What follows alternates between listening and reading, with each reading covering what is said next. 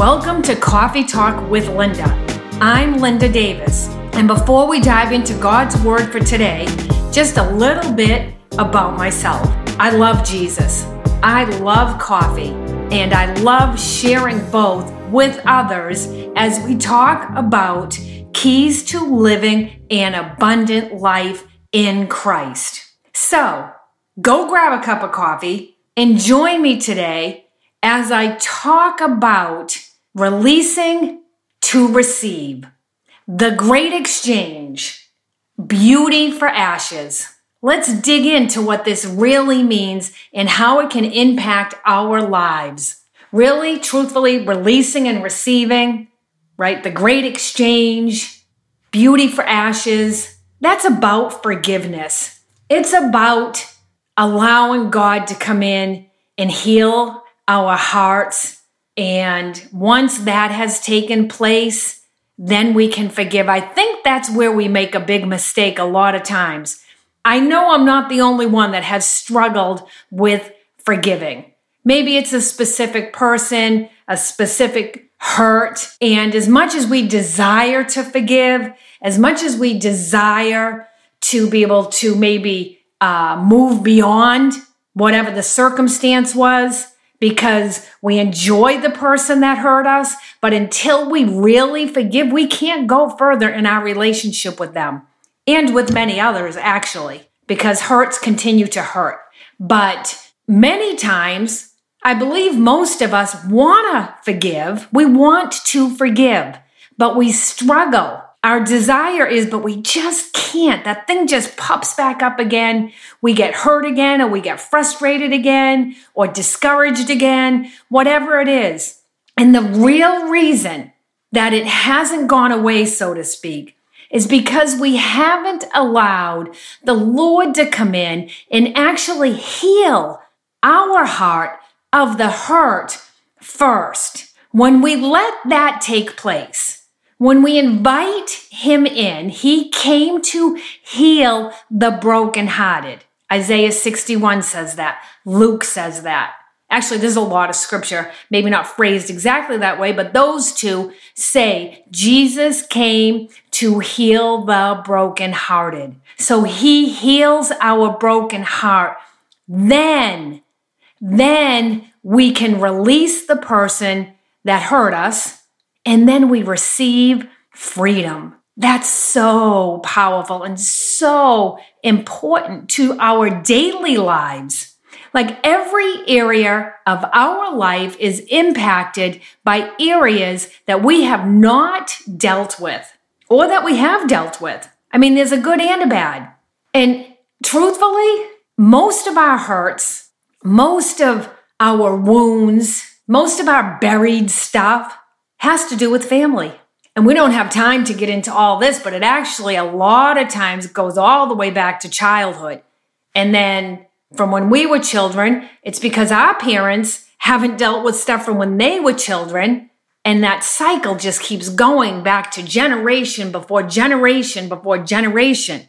That's why the Bible says the sins of the father are passed down 3 and 4 generations.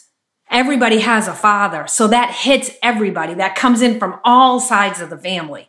And they're passed down because they're not dealt with. The Lord has not been allowed to come in and heal us in those places so we can effectively extend forgiveness in the places we need to. See, we try to forgive because we know the scripture, right? The scripture tells us in order to be forgiven, we need to forgive. I can remember different times in my life trying to forgive someone or something and just not feeling it at all. Just not feeling it. And saying to the Lord over and over, day after day after day, because I knew I was supposed to. If you could see me now, quotations, I was supposed to forgive, but I wanted to, but I just couldn't. And I'm like, what's wrong with me? You know, in my own mind. And each day in my prayer, time with the Lord, I would be like, just help me forgive them. Every day I'd say, I forgive them, I forgive them. Eventually, if I say it enough, it'll become my reality, which there is some truth to that. But what I was missing until I didn't know, until truthfully the Holy Spirit came in and showed me years later, that's when true healing came in. That's when true forgiveness was released. And that's when I received true freedom in my life. And how did I know? Because when a memory popped up or I came across a path of someone, it did not have the same impact on me. How we respond physically and emotionally to somebody is a good indicator of whether we've truly forgiven. Because a lot of times I think we have, but we really haven't. We've gone through the motions. But the first thing we need to do is we need to begin the process of the great exchange. There's an exchange that takes place. Hurts for healings. Beauty for ashes. Isaiah 61 verse 3 tells us this. And it doesn't just say, I'll give you beauty instead of ashes. It says a crown of beauty. A crown can't be missed, right? I mean, when the queen or the king puts on a crown, it's majestic. That's what we get for our bucket of ashes. That's powerful. But we have to be willing, and this is the key. This is the key. We have to be willing to hand over the ashes, the hurts, the traumas, the disappointment, the discouragement, the frustration. And I want to say this because it's something I never thought of before. And I heard this just recently, within the last month or two. And I thought, that's so good. I never thought about that. And this is where I think we have, like, maybe we feel disappointed. We feel discouraged. We don't even know why. Like, why? Why am I disappointed? Why am I why does that have an impact on me? And this is the truth. We don't only have a need in our heart to allow Jesus to come in and heal us for things people have done to us, but we have a need to allow Jesus to come in and heal those places of disappointment for things people didn't do for us that they should have. And that comes to family for sure. Most of this is in family. The devil attacks families. He wants to destroy families. Be on guard. Be alert for your families. Understand how you, if you're a parent, how you may be impacting and hurting your child. Be a humble parent. Be willing to apologize over and over and bring healing to your child. A few minutes ago, I mentioned, a lot of those hurts, a lot of those things that we carry around with us, some of them we don't even recall them, and they're from our childhood.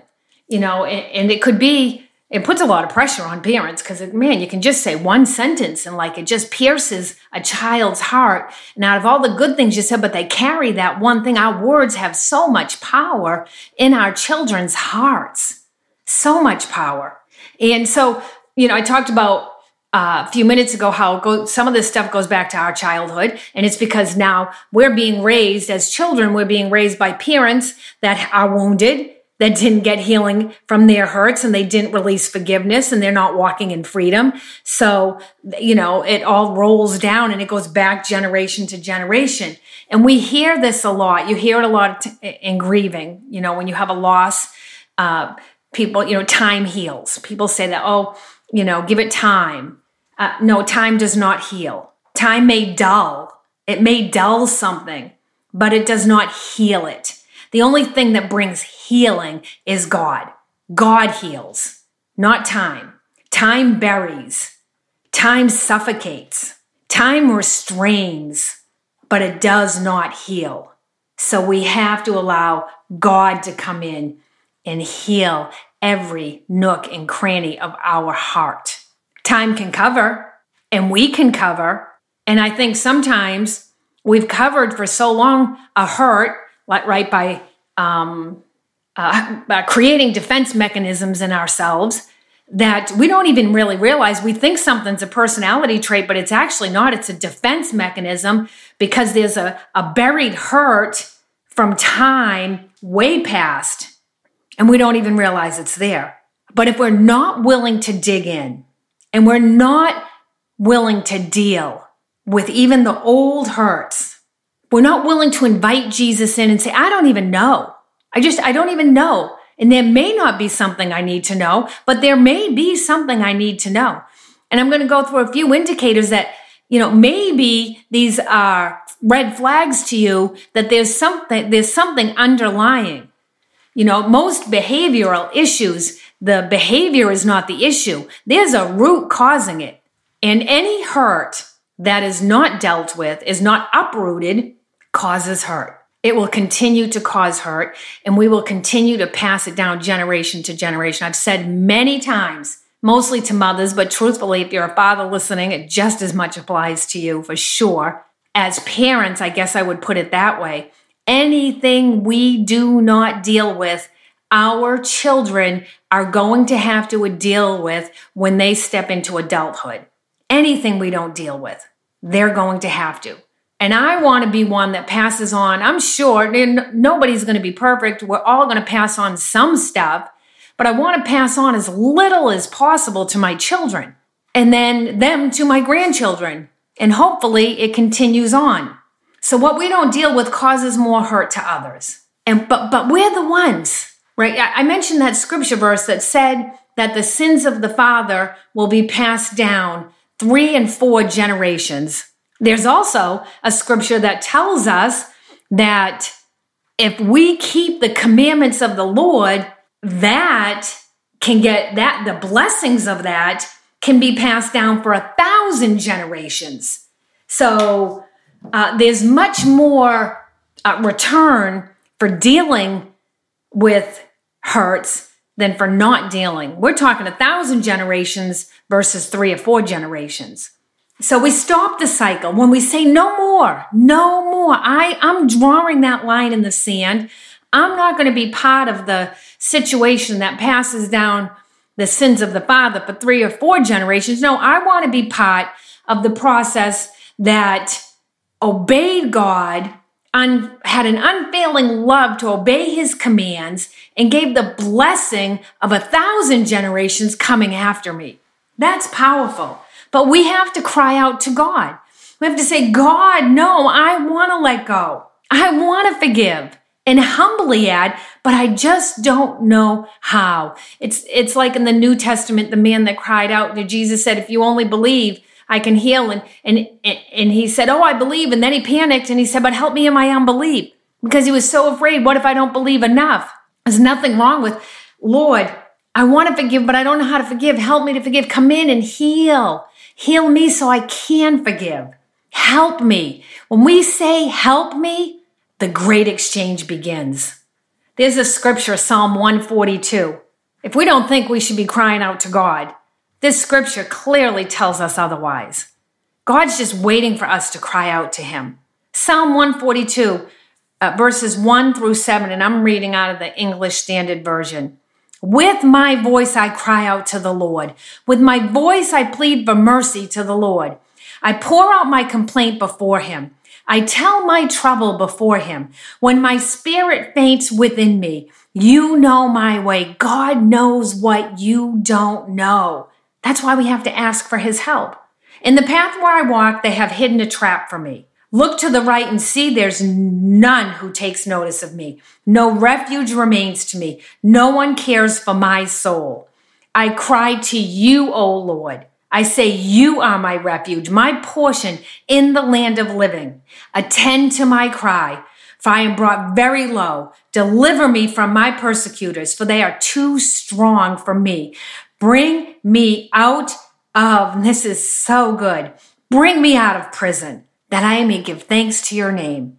The righteous will surround me, for you will deal bountifully with me. Why should we do this? Why would we want to do this? Why would we want to dig through the ugly? Why would we want to go beyond the surface to get to the root? Why? Well, what do roots do? Without a root, there's nothing, right? You can't even plant without a root. You need a root for the plant to start growing. Anything that does not have a root cannot grow. So if we uproot the hurt, we uproot the cause of the behavior, then there's nothing. There's nothing but freedom. Roots cause things to grow. If we leave a root, something's growing. So if we have undealt with hurts, undealt with unforgiveness, undealt with disappointment, it permeates every other area of our life. It grows. Our family relationships are heavily impacted on whether or not we have made this exchange, whether or not we have first released, then received.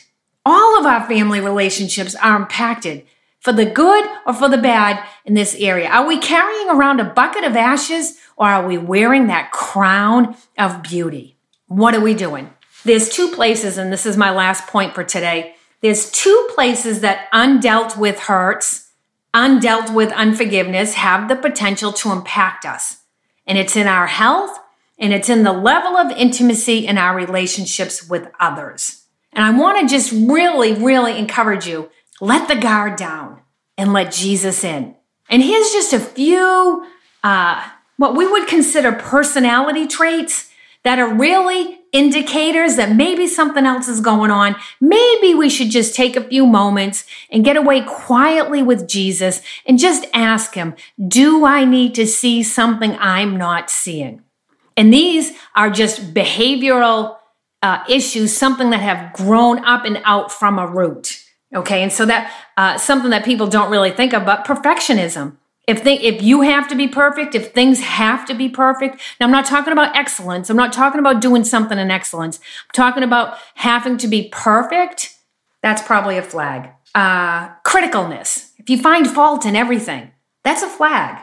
Sarcasm, anger, a depression, even passivity. You know, we kind of make it nice and call them the peacemakers, but passivity can be an issue. Aggressiveness can be an issue. You know, we have to ask the Lord, is that there as a defense mechanism, or have you placed that in me to be used for your glory? Let Jesus in. Ask him to come in. Ask him to take that ugly bucket of ashes. Ask him to show you what might be in that bucket. You may know straight out. You may be listening to this today and saying, oh, I know, I've got to let Jesus come in and heal this area. Then I can try forgiving again. You may not know. But I promise you this, if you don't know, he's the revealer of mysteries, and he will show you what you need to know. And I just want to say this, if a face comes before you or a name comes across your mind while you're asking the Lord to show you if there's hurts you haven't allowed him to come in and heal, if a scene may flash in your mind, don't dismiss it. Don't minimize it. If you're asking Jesus to show you something and something comes before you, he's wanting you to give him permission to take this moment from you, to remove those ashes and give you beauty. God desires us to pour our hearts out to him, even though he already knows. There's something about it.